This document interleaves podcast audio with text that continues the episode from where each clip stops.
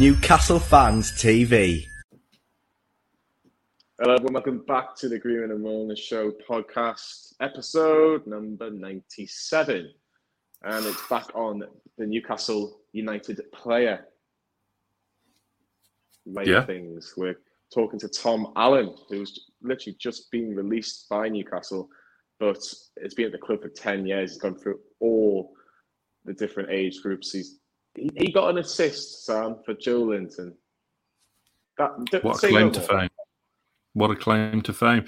Yeah. Um, as we were just saying before we started recording this, an incredibly switched on lad. Um, 22 years of age, mature head on his shoulders, which can't always be said for, for footballers of that age. Um, yeah, I, again, like um, like we've had Owen Bailey on in the past, Dan Barlaser said that they're cracking lads that um, Newcastle have been very fortunate to to bring along and, bring up in the world, and it's a shame it hasn't worked out for them at the club, and but they'll move on and have a great career. Um, at the time of recording, but but you know, by the time you listen to this, maybe Tom has got a club um, because he won't be short of offers. I guarantee you.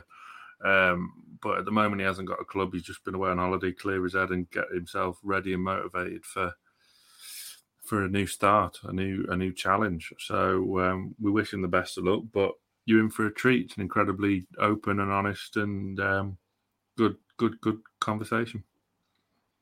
it's a real insight into what a Ben Dawson does at Newcastle United, what a Steve Harper does at Newcastle United, Shola Ameobi.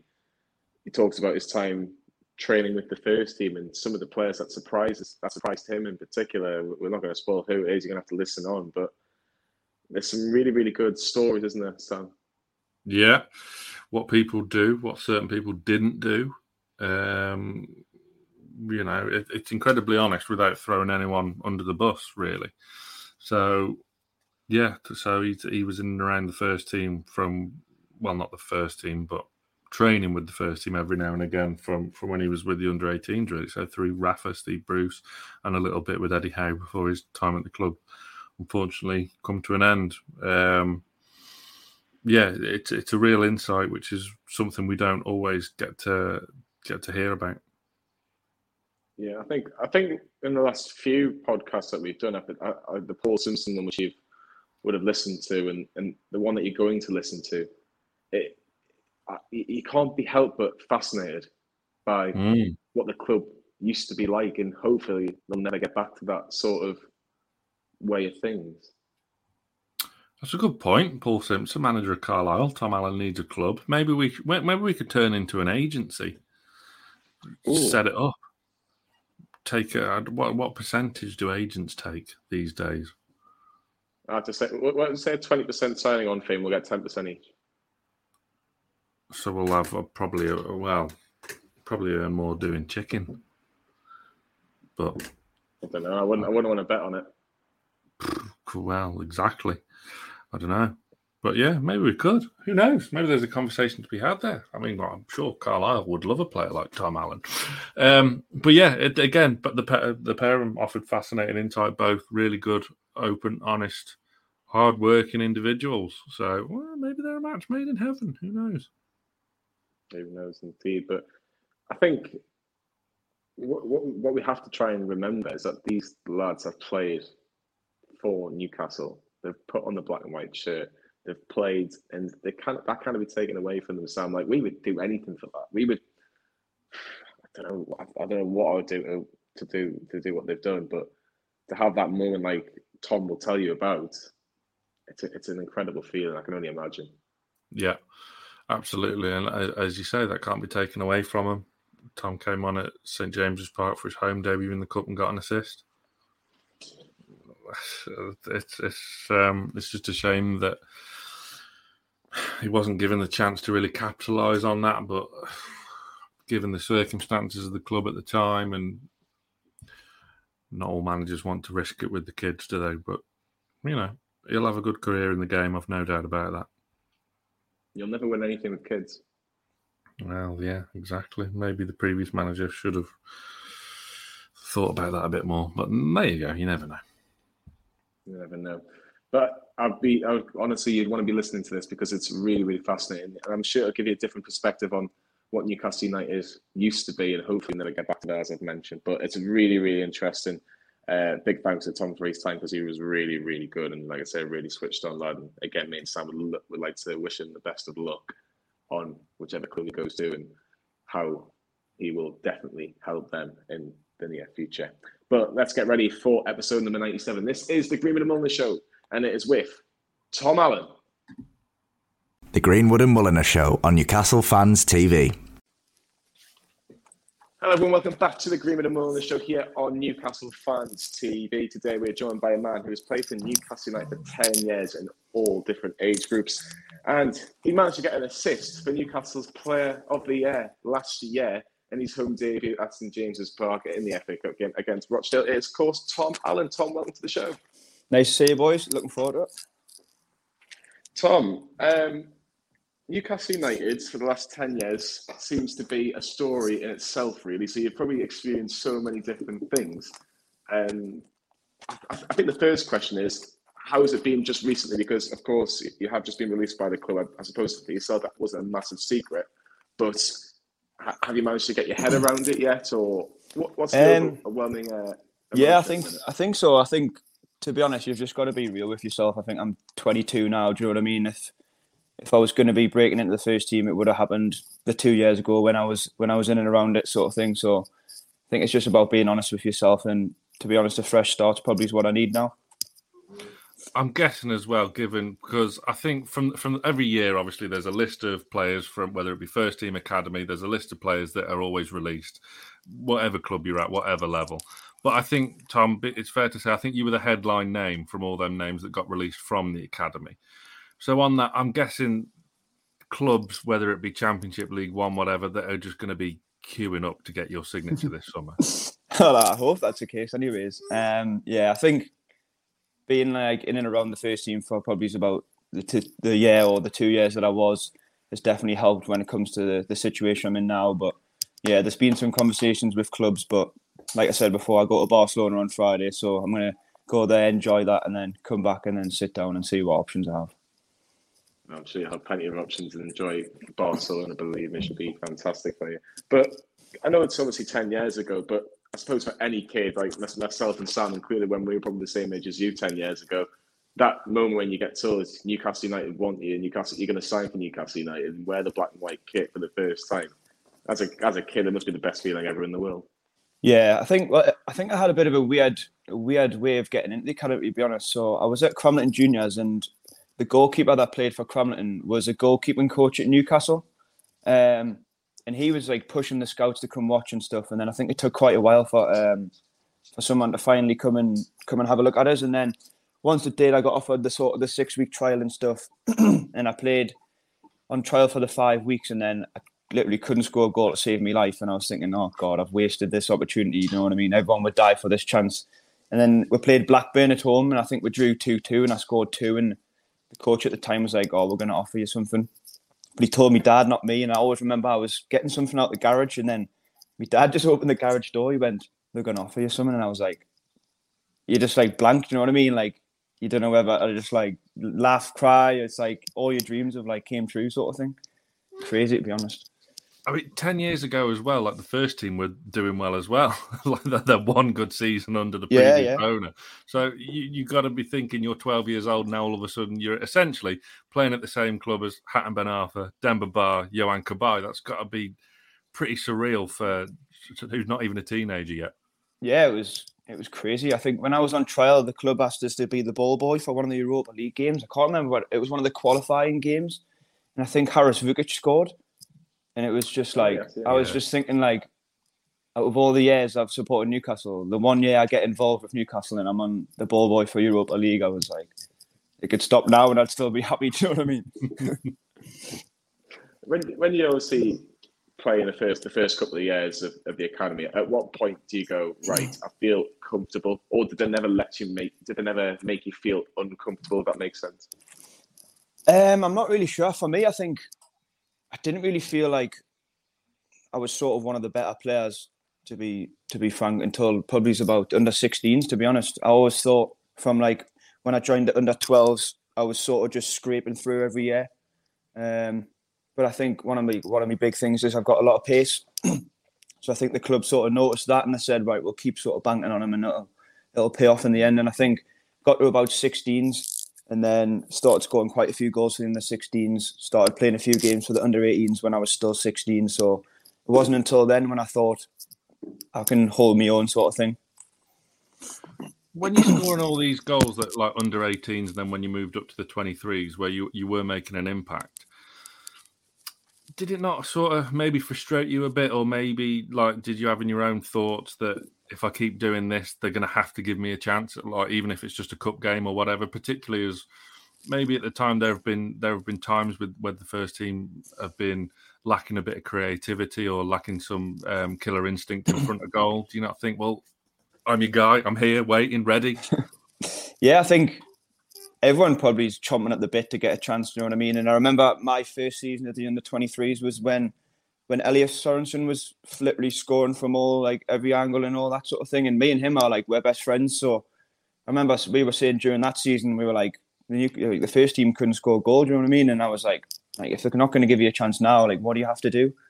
Um, so we had like Elias Sorensen that year, Cal Roberts the same year, and they were like firing in from every game. And then I was thinking, for I've got a lot to do if if I'm going to get a chance. And then, but for whatever reason, they moved on, what have you. And then it was me the next year in the 23s that was scoring quite a lot of goals. And then I think at the time it was in January and there was quite a lot of injuries. So I was thinking, am I going to get in? Am I not? Started training with them quite a lot, pretty much every day. And then from there, everything just sort of tumbled into place, I think. I think that's a really good point that you made about um, likes of Roberts and Sorensen. Like in that in that season, I think it was Rafa's last season at the football club did the likes of a Rafa or a Steve Bruce like watch in the 23s, or was it a case of Ben Dawson saying to the first team, going, "Look, we've got a few players, give them an opportunity," or was it it was kind of was it kind of like it's their way or no way essentially? Uh, I think it, it did change a little bit when Steve Bruce came in. I can't remember much of Rafa watching games, to be honest. Um, I definitely know when Steve Bruce came in, Steve uh, Steve Agnew and Steve Clemence were watching quite a few games. To be fair, um, and that's when Steve Harper came into that role in between. Um, definitely for me, I think, well, me and Hops have got a great relationship. We, we speak pretty much all the time. Um, so when he sort of came into that role, it was a lot more of like a bridge between the 23s and the first team. Um, but yeah, that first year when Rafa was there, I don't think there was much much of that bridge. And obviously Ben Dawson wasn't in that role that he is now as well. So um, that's probably why they didn't really get the chance. And true, if the first team are struggling, you might not want to chuck a young lad in. You know what I mean? Like, Rafa's obviously a genius, master tactician or whatever, but I imagine, like, as a player, particularly as a young player, like, you'd never really know where you were with him because, I mean, like Cal Roberts, get us the chance against Blackburn. Didn't he? He scored as well, didn't he? Yeah, he scored. Yeah. yeah. And then a couple months later, he's released. You're like, oh. Yeah. but I remember there was one time me and uh, me and Owen Bailey trained with Rafa and the squad and stuff, and we'd done the training session, and afterwards he wanted to do a team talk about I don't know who they were playing, for example, Burnley on the Saturday. And he pulled all the team away and he went, Oh, you used to just go and stand over there. So he didn't want us to hear what he was going to say. So me and him were just standing there, like passing it around with the kit man while he's doing like some tactics and stuff. And I was like, Well, the only way I'm going to learn from you is if I can hear everything that you're saying and that sort of thing. But that's just how he is. And like you say, he's a genius. So whatever works for him, that's his way. Do You know what I mean? Yeah, it must be it must be frustrating. Uh, frustrating. I think you, I think you're being very polite there because if that was me, I'd be thinking, well, hold on a second. I'm I've just done a training session with you. I just like everyone talks about how good you are. I want that extra five ten percent. Did you, did yourself and Owen like even think after the after that little talk, you think can we go and speak to him? Just like say, can you? Like, yeah, that, that's the thing. I think after the session, after the session, we just sort of shook his hand. I think probably if I was in the position I'm in now, I would go and say something. But at the time, I was probably only 18, like shy, didn't want to say anything. Um, now I'm probably a bit more experienced, and I would go and say like, "Oh, what's this? What's that?" But yeah, at the time, I think you just sort of want to keep your head down and make sure you don't step out of place. There's obviously some great talents right in that under 23 squad as well, but would you did you prefer to stay in and around the under 23s, or were you kind of desperate for a loan move so you could get proper first team? I know you had a couple of loan spells at Accrington and, and, and up in Scotland as well, but there's a few of them lads in that squad, and I'd put you in that category as well, that from the outside looking in, maybe had sort of frustrating loan spells and not proper good quality loan spells. Yeah, to be honest, I've, I've thought about that a lot. Um, I wouldn't say I regret the loans that I went on. I think at the, at the if I go back in time, I would do the same thing now. Um, like if you look at Elliot Anderson, he went to League Two and he's absolutely ripped it up. Matty Longstaff's done well at Mansfield. I think if you look at both of them, you'd think why are they going to League Two? Do you know what I mean? But they've both done really well, and it'll probably set them up for next year. Um, so you never know how the loan's going to go until you get there. um, I think when I was first year 23s, like Darlington or someone wanted to take us on loan. And at the time, I was thinking, oh, Darlington, um, I don't want to go there. I'm way too good for that. You know what I mean? But you need sort of a reality check when you think there's lads at Darlington that have been in my position. They've probably played a lot higher than I have. Um, so I think a loan's good, like you say, if it's the right loan. But even if it's not the right loan, you learn so much. I think uh, like Elliot Dickman, the 23s manager now, and Chris Hogg, the manager before, with both I've had chats with both of them where they've said like I've came back sort of like a different different player sort of thing. Like you learn how to draw fouls, you learn how to have a go at people, but have a go at people in the right way, um, and that sort of thing. I remember when I went on loan to Accrington, my first league game in League One, played Burton away. We're drawn one-one. My man scored off a corner in the ninety-second minute, and we got beat two-one. And I was like, that's my first game in League One. And then came in, I'm getting absolutely hammered off all the lads. This isn't 23s football anymore. You need to pull your finger out and all that. And I'm thinking, I've got, I'm in for a long ride here. And then the next week, it's sort of forgot about. It's on to the next game. But you don't learn that sort of thing in 23s. I think the performance is important, and so is the result. But sort of a mismatch. Whereas in on loan, as long as you as long as you win the game, the performance can be as bad as it wants.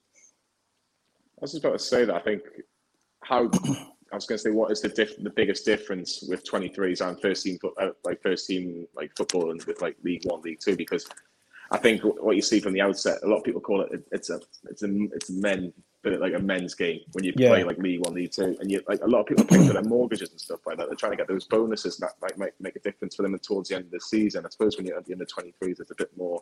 I'm not going to say relaxed because you want to win every week, but there is a difference. Yeah, I think, like you say, there's.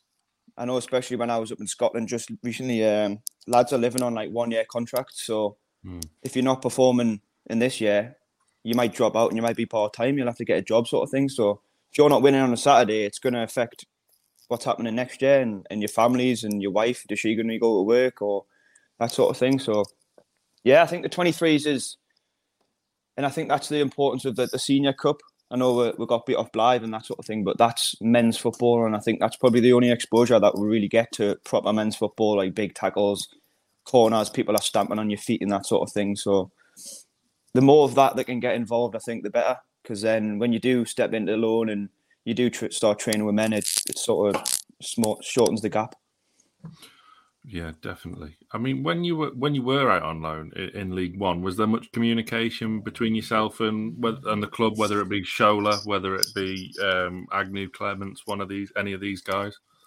Well, I, I think the year that I went on loan was the first year Shola had came in as the loans manager, so there was that relationship with Shola ringing you probably once every two weeks, how are you getting on and that sort of thing. But then by the end of my type, sorry, at Accrington, that's when I'd fell out the team. So Shola was a bit more, bit more in, involved with me. I think he was saying, "Do you still want to be there?" And he was ringing the manager, that sort of thing. Um, to be honest, my time at Accrington, the manager was was although he didn't play as he was pretty straightforward. He was saying, "Oh, I want you to stay," and that sort of thing. But at the time, I was injured from the November until like ended up being from November until the end of March or something. So I was thinking, do I want to be sitting in a flat in Blackburn, injured by myself, not playing, or do I want to get back to Newcastle with my family, get this sorted, and then crack on from there? Um, but no, there was that there was that relationship. I know probably before Shola came in, there might have been like a you go out on loan, you fend for yourself sort of thing. But I think since Shola's came in, he's he's been sound for everyone else, to be honest has he been a breath of fresh air, Tom, as he showed up? Because I think there's we hear bits and bobs, but the general uh, consensus is we needed something like that. I think I think before he came in, it was sort of a gap between. I keep saying a gap between the first team and the twenty threes, but there was no one sort of ringing clubs saying, "Do you need a right winger? Do you need this? Do you need that?" I think Shola's obviously his full time job is getting that relationship with all the clubs in the championship downward sort of thing, and and building them relationships with clubs. So the more he can do that, and the more he can know managers and know what they need, that sort of thing. I think before that, it was just Newcastle are just waiting for a call to say, "Oh, um, Scunthorpe need a goalkeeper. All right, well, we might send him, sort of thing." But now you've got Shola saying well, these need a goalkeeper, these need a goalkeeper, these. Go-. I'll ring them all, see which one's the best fit. Um, so I think him coming in has changed a lot, to be honest. Yeah. Yeah, you can't beat the Mackem Slayer, can you? I'd, I'd be, if I was him, I'd just be like, "Go on, tell tell us about the breaks. Tell us about the th- tell us about Emre's free kick. Us, come on, Shola, tell us some stories." Um, did he ever uh, kind of pass on sort of his sort of own sort of wisdom from his previous experiences? Because obviously Shola played for Sir Bobby, and and when we were in Europe every season and getting to cup quarterfinals, semi-finals. Um, not so much to me. I don't think. I think for me, obviously, well now there's there's Peter Ramage, obviously Harps yeah. is there, Shola's there, so they've got that sort of the, the players that have been there, done that for the, like the highest of the highs. You know what I mean? So for me, Peter Ramage was great. Obviously, Harps is great. Like Rami plays cricket over the for the team just over the road for me sometimes. So we've got a good relationship. So I think they've got them people in the club now. If you've ever got any questions, they wouldn't hesitate to help you and, and that sort of thing. And I think sometimes they're probably like being quizzed so then they can go back on um, Tom, can you tell us about that first time you been you're going to be told that you're going to be training with the first team? I know it was under wrap, and we're not going to talk about the last bit of the training session. But what was the biggest difference? I know, I suppose the quality is probably the, the first thing that comes to mind, but is there anything that you remember doing or seeing somebody doing when you were training going, oh my God, this is just ridiculous? I think the first thing is probably nerves. As soon as you get told, your heart just goes, oh God. um, yeah, I think the speed. Um, I think like in your 23s, you take your touch, you, you play your pass. If you're up the top in your first, the first team, you take your touch and you're like, oh, someone's literally on you like that. Like you don't have time to think. Before you get the ball, you already know where it's going to have to go because someone's on you straight away. I remember, well, not so much with Rafa, but with Steve Bruce, we used to do like a lot of small sided games.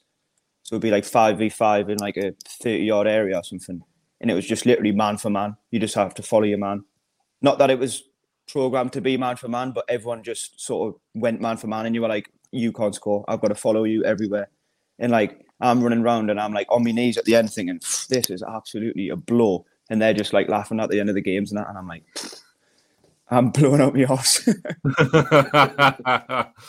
I mean, when you're kind of training against, like, obviously now we're in the Steve Bruce era of things, it's got to be an experience just to experience the likes of ASM and, oh. and, players like that. I can imagine. What's what's he like to train with? I think even now, like although I'm not at the club, everyone I see, like everyone I'm out about, they say like, "Oh, what's he like?" And I'm just like, like everyone says it, but you can't actually describe some of the things that he does. Like some of the things, like the skills he does in between like players, and I think like, how are you doing that that fast? And I remember, like, like I say, once we do them small sided games, and he was just dribbling and dribbling and dribbling, like you just couldn't get the ball off him. And sometimes I think, like, does he know what he's doing? but then, like, he obviously does because he like chops you, then he chops you again, then he'll like roll it through your legs, then he'll come back and chop you again or something, and you're like, oh my god, it's like, like you say, it's scary. Like some of the things he does. I think going back to that kind of that training session, and you, you say talk about St. Maximin there about how ridiculously good he can be at times. But was there one player that you just saw straight away, like, wow, like maybe I didn't realize how good he was? Because I think when you maybe get into that environment, obviously you, you, you probably get to see them uh, better because obviously you got that connection obviously between the 23s and the first team. But was there anyone that surprised you maybe? I think there's probably two. I think you know how good Jonjo is until you train with him and he just like side foots one just so calmly into the top corner. Like there's just no pace on it and he'll just like angle it straight in the top corner. And I think like I knew you were so good, but you're doing like passes and goals that I think like, how are you even trying that? And then the other one for me was Matt Ritchie. I think when I first went up under Rafa, like so like demanding, loud. Like he was sort of like a, a captain. I think when I think of it, like first one out of training every day. So we used to walk up from the academy, like through the gates up the pitches, so they would come from the opposite direction. So we would probably be there a bit, a bit earlier, and then he'd be the first out every time. And then you'd do like a little bit of passing with him, and he'd just be smashing it into you every time. And like not to like be a be a knob or like anything like that, but that's just who he is. Like everything's hundred percent. Like if it's not hundred percent, then don't bother coming out. I, I, obviously we're speaking at the end of the season now, and as a there's an exciting transfer window possibly afoot, and who knows, Matt Ritchie's time at Newcastle may well be coming to an end as well. But I still think he's been one of the most important players at Newcastle over the past five six years. I don't think without him we would have got back up from the championship and would have stayed up that first season back, scored some vital mm-hmm. goals. But did you ever get? Uh, he's he's such a character. Did you ever get like a smack on the head the one day? I knew that. I knew that well? was coming there. Like, uh, no, I don't think I've ever been on the receiving end of one. Thankfully, like I've seen a few where uh, the ones where Matty Longstaff scored and he's just smashing on the top of the head like that. yeah. But no, I've never had one. Oh, just, that, that seems to be like a rite of passage, though. You'd almost want one, wouldn't you? I know. Yeah, it means you've done something well, doesn't it? Yeah, exactly. I was just going to say that, but I think Sam makes a good point about Matt Ritchie because I think it's just standards, Tom. As soon as you get on that pitch, it's you've got to be at that level because it, it's not going to be like anything less if you play against I don't know Manchester City or Man United. Or yeah, exactly. And I think not that I'm saying this about Matt Ritchie, but all the lads when I was on loan as well and stuff. Like some people that aren't at that top top level quality wise have got to make up for it with effort, and I think I'm probably one of them. To be honest, I'm not the most technically gifted or anything like that, but I'll work hard, I'll run for you all day, sort of thing. So I think being at that top top level is not all about being the best player. I think you've got to work for it, and I think he's a prime example of that. He's obviously got great quality, wonderful left foot, but he works so hard every day and doesn't accept anything apart from hundred percent. Yeah, I'd love a smack on the head by Matt Ritchie. I really would. uh, obviously, like with with Steve Bruce, you were uh, you were given a, a, couple of chances in cup games. Obviously, got the assist for for Big Joe, but I can imagine at the same time you'd want more of it and more of it, but it never really seemed to arrive. Were you banging down the door of, of Steve Bruce saying, "Give me a chance," or did any of them conversations ever take place? Um, not not so much Steve Bruce. I was quite had a few conversations with Steve Agnew and Steve Harper. Um, but like I say, at the time there was quite a lot of injuries, so I'm not sure. At the at the start, I was on the bench for quite a, quite a while without coming off the bench. Sorry. Um, so I think that might have been just making the numbers up, to be honest, for the first few times. Obviously, I was with them training every day, but with their injuries and stuff. And then once I did come on and get the assist, however, I was on the bench a few times after. And I remember we played Man City away. I think we were getting beat 5 0. 10 minutes to go. And he says, I'll oh, go and warm up. I was like, if there's going to be a game, there's nothing to lose. You know what I mean? We're 5 0 down at the Etihad. Like, it can't get much worse. And then he ended up bringing Atsu and Muto on. And I was like, if there's going to be a game, just chuck us on. Like, just do it this one. Do you know what I mean? Like, yeah. no pressure sort of thing. But it wasn't to be. And like I say, I look back on it now, I wouldn't change anything. Do you know what I mean? But it is a bit frustrating that I never really got another shot at it. But you've got to take everything. Is it true about that? Because like, like we don't get to hear about things like this. But was it true about Steve Bruce and his training routines? Like, was there like lots of days off where you and the lads are like, bloody hell, we really, really should be training it? Uh, I can't really remember to be honest. I think because the days that they were off, I would probably go and train with the under twenty threes. Hmm. Um, so I well, unfortunately, I probably didn't follow their schedule. Um, but from what I remember, I wouldn't say it was crazy compared to every other manager I've been with. Do you know what I mean? Um, there would be like the international breaks where you get a few days off. Um, probably rewarded if you win a game. You might be off the the Monday or the Sunday and the Monday. Sorry, but like I say, I, I would always be in training with the 23s if they went in. So I'm not really sure. I'll be honest. Hmm. Do you, do you find it quite difficult, maybe, if people ask you about that this, the, the Steve Bruce time because he did give you that that game against Rochdale, and I suppose that you hear a lot of players, Tom, that speak about well, that manager gave me that opportunity, and I can, I, have got that. I've got, I can keep that now. So, do you find it difficult, maybe talking about? Steve yeah, I know. Maybe neg- negatively. I know quite a few of the fans might have been probably unhappy when he was there, but like I say, when I'm out and about and people ask, "Oh, what was he like?" and I say, "Well, if it wasn't for him, then I wouldn't probably be sat here now. I wouldn't have this up. Like I wouldn't have had the opportunity that I did. I wouldn't have played a game for Newcastle first team, and I probably wouldn't have played in the eight whatever preseason games that I did. But yeah, for me, it was if he wasn't in that position that he was, then I wouldn't be where I am. So I've got to be grateful for him. Yeah, I mean, for, again, from like the outside looking in, from a purely fans' perspective, it's. I suppose it was frustrating in a way because, like, you got your chance uh, uh, uh in the cup replay, and then wasn't really allowed to kick on with the first team. Matty Longstaff, probably the most famous one, winner against Man United, and then in and out the side, injuries, loans, and and this, that, and the other. But he obviously seemed a lot more willing to give youth a chance than, than Rafa was. Yeah, I think for the academy point of view, he was a lot better than Rafa. Like even with the lads training up there, I would say might be twenty odd tw- under twenty threes, and I would say throughout Steve Bruce's time, I would say probably everyone got a chance to train up there.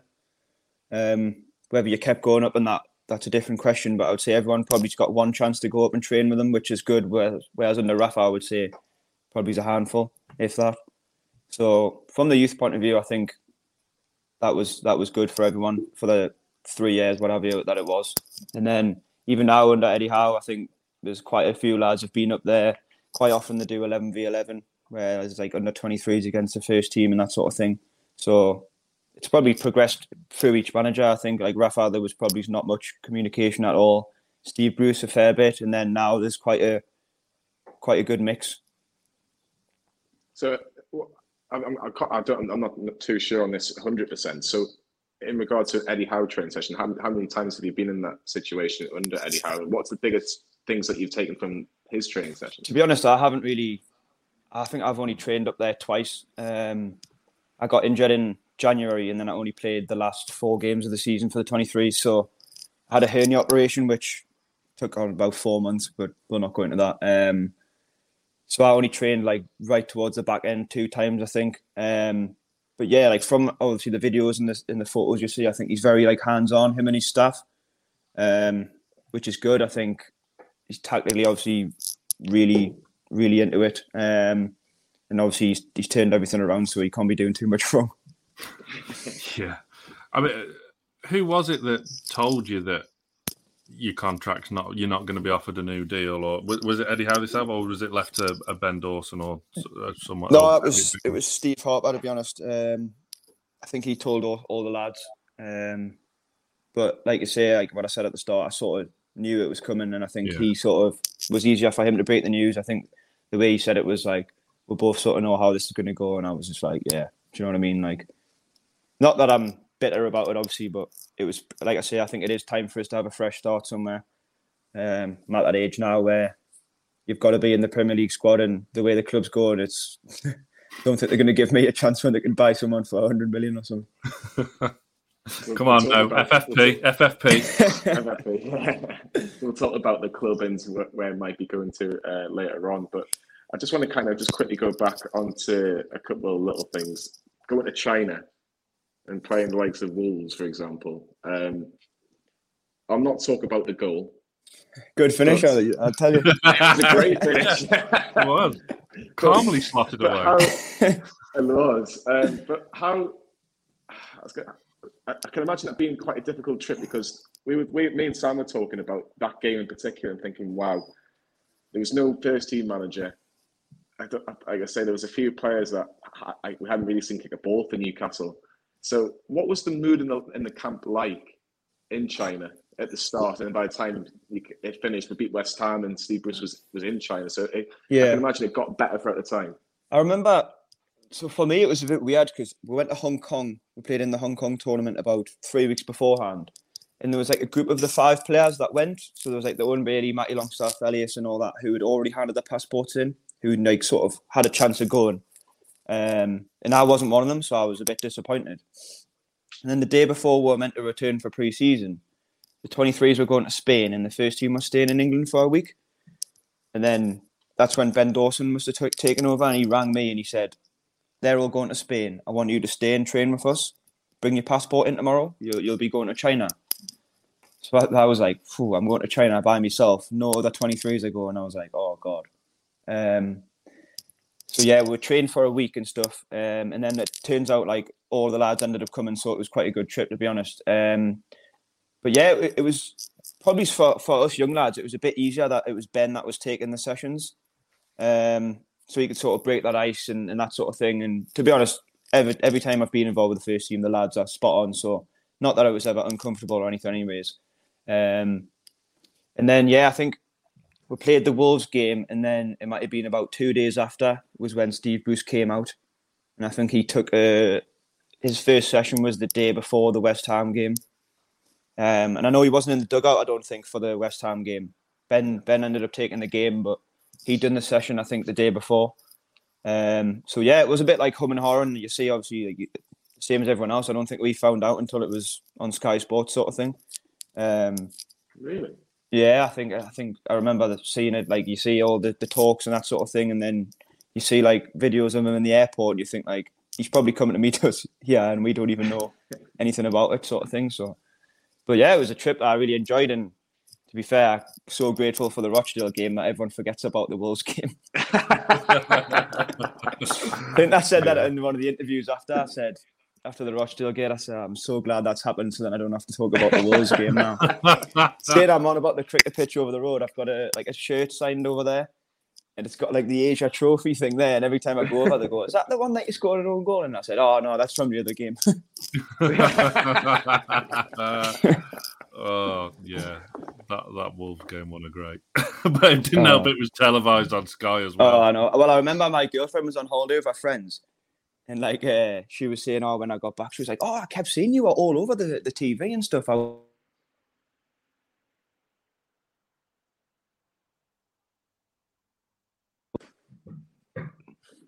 Hello? Yeah. Ah, there we go. Can you hear us? Sorry. Yeah. oh, there, still I hearing think someone's just phoned us there. That's why I was saying. Uh, Oh, don't worry about it. my girlfriend was on holiday at the time, and uh, she says she came back and uh, well, she was there. She kept saying to all her friends, "Oh, Tom's getting loads of screen time. That's so good, isn't it?" And then her friend was like, "Oh, yeah, it's because he scored an own goal." She was like, "Oh." oh no! but no, I like to say, I would, it, at the time it was probably in my head. I was like, "It's a first team appearance." You know what I mean? It was something that I could never be taken away from us as soon as I stepped on the pitch. So another thing that I would never change. It doesn't matter how the game went. Ben Dawson, can you tell us a little bit about him? Because I think when he kind of when he came in, it was a, it was an unknown quantity. Let's be honest. But the respect that he seems to have got from the obviously the younger players and, and probably the fans now. I think the fans trust Ben Dawson in any role at the football club. So what what is he like on a day to day basis? What's his good things? Yeah, Ben's Ben was been great for me. I think once I found out that I wasn't staying at the club and stuff, he texted us and I texted him back saying, "You've been great for me, everything you've done and that sort of thing." Ben was probably the one that changed me from a striker to a right midfielder. Um, so without him, God knows where I'd be. To be honest, um, he, he turned that 23s team round when we played Sunderland in the uh, that Papa John's Trophy or whatever it's called now.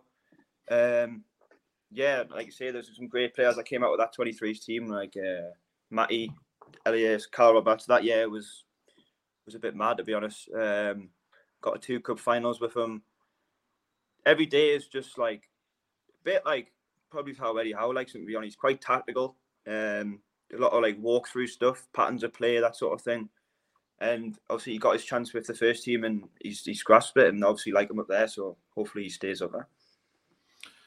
So, who is, in your opinion, from from playing with these lads for for a few years, who's the next star to come out of the the under twenty threes? is it is it someone like a Lucas De Bolle or is it Santiago Munez? And is there much crack in the in the under twenty threes dressing room about goal? Do you know what? Santi's one of the funniest people ever, man. I swear. He, went to uh, school in Texas or somewhere, so he's got like a Mexican American accent. So it's so funny. Um, but yeah, he's a great player. So hopefully he gets a chance next year. Well, you obviously can't obviously class Elliot Anderson as 23s, but he's gonna hopefully just tear it up. He's ridiculous. Um, yeah, Lucas has been involved this year. I think when I first came back from loan at Accrington, he was with the 23s, and since I came back then, like I've never probably seen a player progress so much. Like um, Michael Richardson, that used to be at Newcastle, the kit man now. He, me and him call him the glider because he just like, glides past people in midfield with the ball.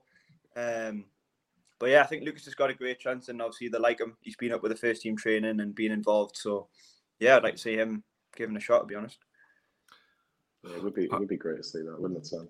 It would, but I'm desperate for Santiago Munoz to um, just get a game against Fulham next season. Whatever happens, if he never plays for us again, as long as he gets his game against Fulham, then that, then that's enough I for think me. I, he told us when he first signed the actor that played Santiago Munoz phoned him on FaceTime. no way. Yeah, when he when he first signed, he FaceTimed him to have a chat with him about it and stuff. It was crazy. But like Oh, he's like love to- massive in Santi's like huge in, in Mexico. So I think when he first came over and I was like, oh, he FaceTimes. I was like, do you know how cool that is? He was like, oh, it's just like he just like played it off as if it was nothing. I was like, honestly, that's like the best story you can tell in Newcastle. yeah. could you imagine? Could you imagine saying that in like the Bigg Market or something? Uh, That'd be interesting. Two minutes later, FaceTime Santiago Munez, and then it's like him. and then it's like- Crazy. Oh, that's class. That that's really good. Um, let's talk about that Rochdale game then. When did you know that you were going to be coming on? Was it was it obviously you knew you were going to be in the in the squad, going to be on the bench, but did Steve Bruce say at three 0 half time, get ready, you're coming on quite soon? Or was Um, just I think well, Spur yeah, yeah, you see, it was three 0 at half time, and um, the managers must have done like a little meeting before they done the, the half time team talk, and um, they done said whatever they said, and then Harps came up to us and said, "Oh, be ready, I've, I've, put you forward," sort of thing. Um, so I thought like, all right, yeah, like didn't really think much of it. I just done me warm up and all that sort of thing, and then I don't think like it really kicked in. I was warming up, um, and then I just heard like Tom, Tom, and I'm like looking around, thinking like, is there not another Tom? and then, um, and then yeah, he, he called us over, and I think that's sort of when like that heart drop moment hits. Like you think like this is going to happen in front of like I had I don't know how many people there. Do you know what I mean? Like all my friends, all my family, and however many fans. I think like that's when it kicks in. Like no one's going to take this moment away from you. Like you've done the pre-season games, but this is like an official game sort of thing. And then obviously I came off the bench and couldn't have had a worse five minutes in my life if I tried. I think passed one out of play, one's went under my foot in front of the dugout. I'm thinking it's going to be a long half an hour sort of thing. And then obviously once you get into the game, everything sort of settles down and and it went from there. But yeah, I just remember thinking like it was only I think I was on for like 35 minutes or what have you, and I was thinking like I am blown here. And I, I remember like we took a throw in next to the dugout, and I must have ran back, and then I was taking the throw in, and then Steve Bruce was like, "You a bit tired there, son?" And I was like, absolutely blown out my arse. I think you've got like all that adrenaline, like the nervous energy and all that sort of thing, and it just wipes everything out of you. And I think like by like two minutes ago, I was thinking, please blow the whistle. I am shattered here. And then we went training the next day, and I was like, honestly, my legs are dead, and I've only played 35 minutes. You know what I mean? I've played like 120 minutes before, and I've been fine the next day, and it just sort of wiped everything out of us. I think the whole occasion and everything was something I never ever expected to happen to us, and then once it did, like you don't know what to do, sort of thing. Like now, I look back on the game and I think I've never ever watched the game back, and I just like think I don't actually want to. I just want to just remember it in my head and and that sort of thing. Like for the at the time, like my granddad was there.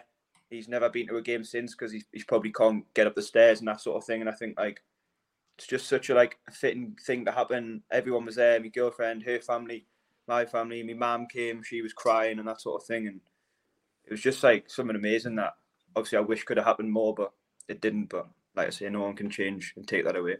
Exactly. So great night, and uh, you know, you may have let one go uh, under your foot by the dugout, but you still got the assist for Yeah, for, exactly. for, for Big Joe. I mean, what was your opinion of him having trained with him a, a couple of times? Got- this was when he was still a forty million pound number nine before he turned into prime Vieira. So, what what did you? What was he like to to train with when he was obviously struggling? Yeah, I think like I remember Sean came out a few weeks ago and said like everyone knows how good he is and how good he has been. He just probably hasn't had that bit of luck that's went his way. Um, he's obviously got like crazy ability, and I think everyone's seen that. But it was probably just that little click that needed to happen, and now it's clicked. You think, wow, he's unbelievable. But he's always had that in him, and I think, like I say, it was probably just that bit of luck. The team probably weren't doing as well as everyone wanted. All that pressure on them and that sort of thing. But there's always that player inside them that has now came out when everyone's realised. But the lads that train with him every day, seen that probably day in and day out, and knew it was there. And now everyone's so happy for him that they knew it was coming, sort of thing.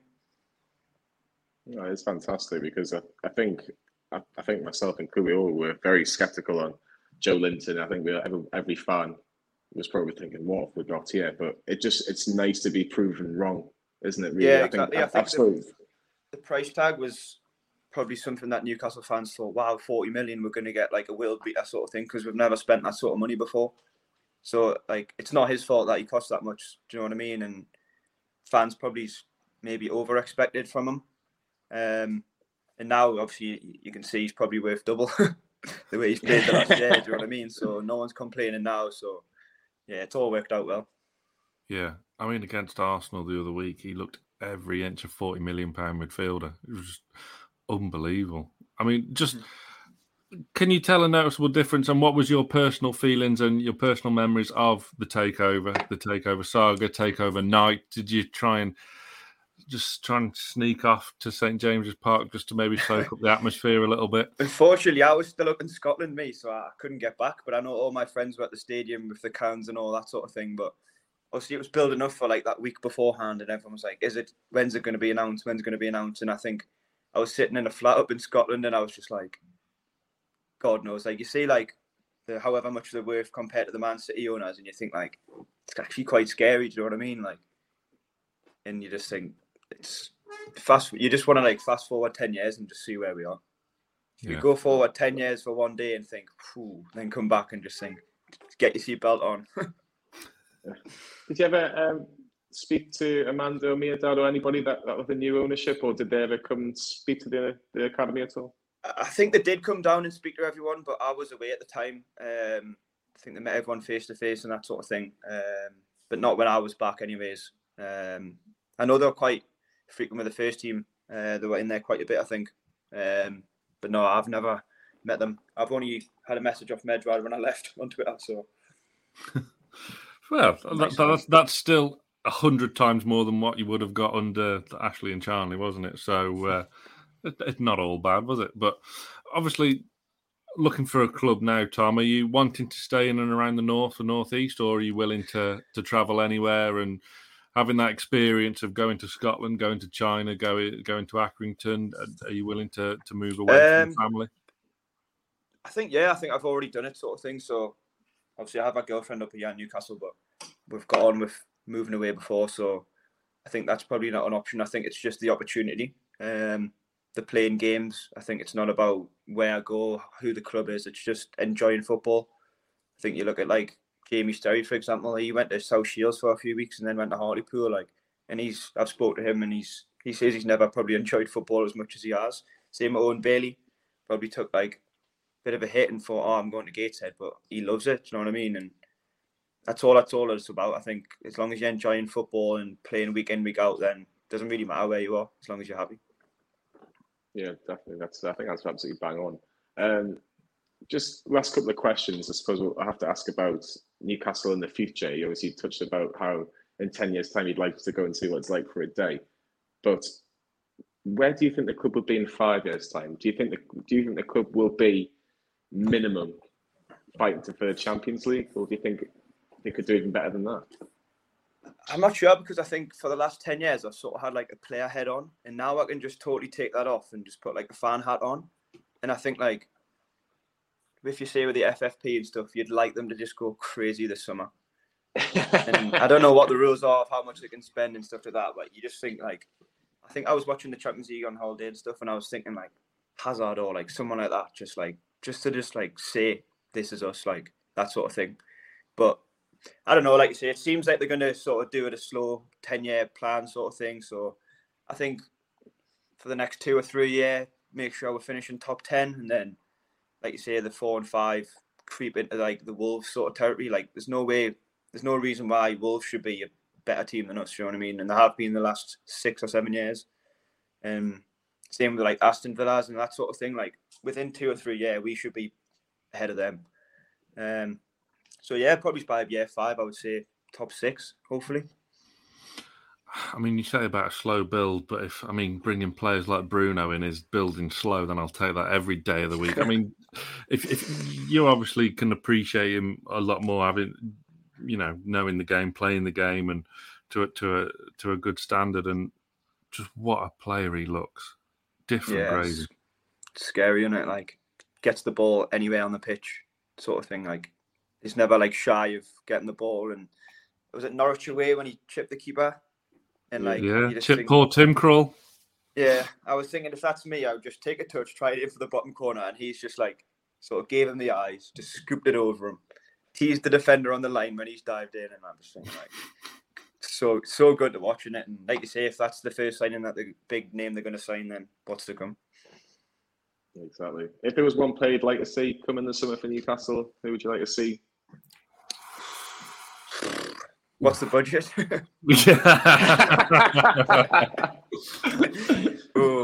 ah, I'm not sure. Like I say, I think someone like a Hazard. I think if it's we've got unlimited money, I think he's probably had a bit of a time at Real Madrid where he thinks, should I came that sort of thing. The player that he was at Chelsea, if you could get that for two, three years at Newcastle, then the fans like Saint Maximin, but imagine Hazard and Saint Maximin in the same team. Oof. Oof. It'd be scary. That's how. I, that's who I would go for, anyways.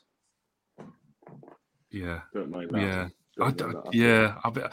The problem is though, you get you get them players of an age where they just go for one like final paycheck. I don't know. It's Hazard still got it. He was one hell of a player, as you say. I remember it would have been about ten years ago when Hazard came to the training ground, and people thought, "Oh my god, what's going on here?" But it turned out he was just seeing his mate Cabaye. But- Yeah, imagine. He was another player, by the way. Goodbye.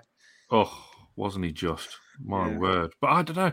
I, I, I, I, would want to see Saka from Arsenal in a Newcastle You shirt. think, Boy, Aaron? boyhood Toon fan as well. And that's incredible. It's, it's silly talking about stuff like that because he's obviously never going to leave Arsenal to come to Newcastle. But you never know anymore, do you? Exactly, nothing, and there's money talks. You know what I mean? Exactly. if you triple his wages, I'm sure you might consider it. I'm sure he would. I think anybody would. Uh, just Oh, finally, exactly. Tom, what was your favourite moment at Newcastle United? Got to be the Rochdale game. I think, like I said before, it's like and even I put it on the Instagram post and stuff when I left. Like to have the chance to play in front of thousands of Newcastle fans and family and friends and all in one night. Then something that would never change, and yeah, no one can take that away from us. So one of them. Not a bad answer at all. Not a bad answer at all. Sam, where can everybody listen to this podcast?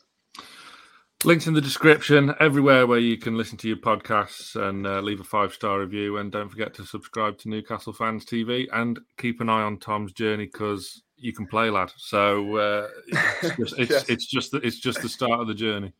Yeah, perfect. Cheers, lads. Really enjoyed that. Yeah, Tom, it's been an absolute pleasure having you on the Greenwood and Mulliner show. We're not far off 100 episodes, sir. You've made the first 100 anyway.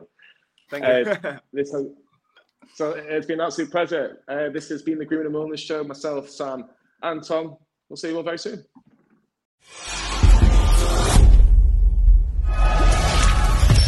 Newcastle Fans TV.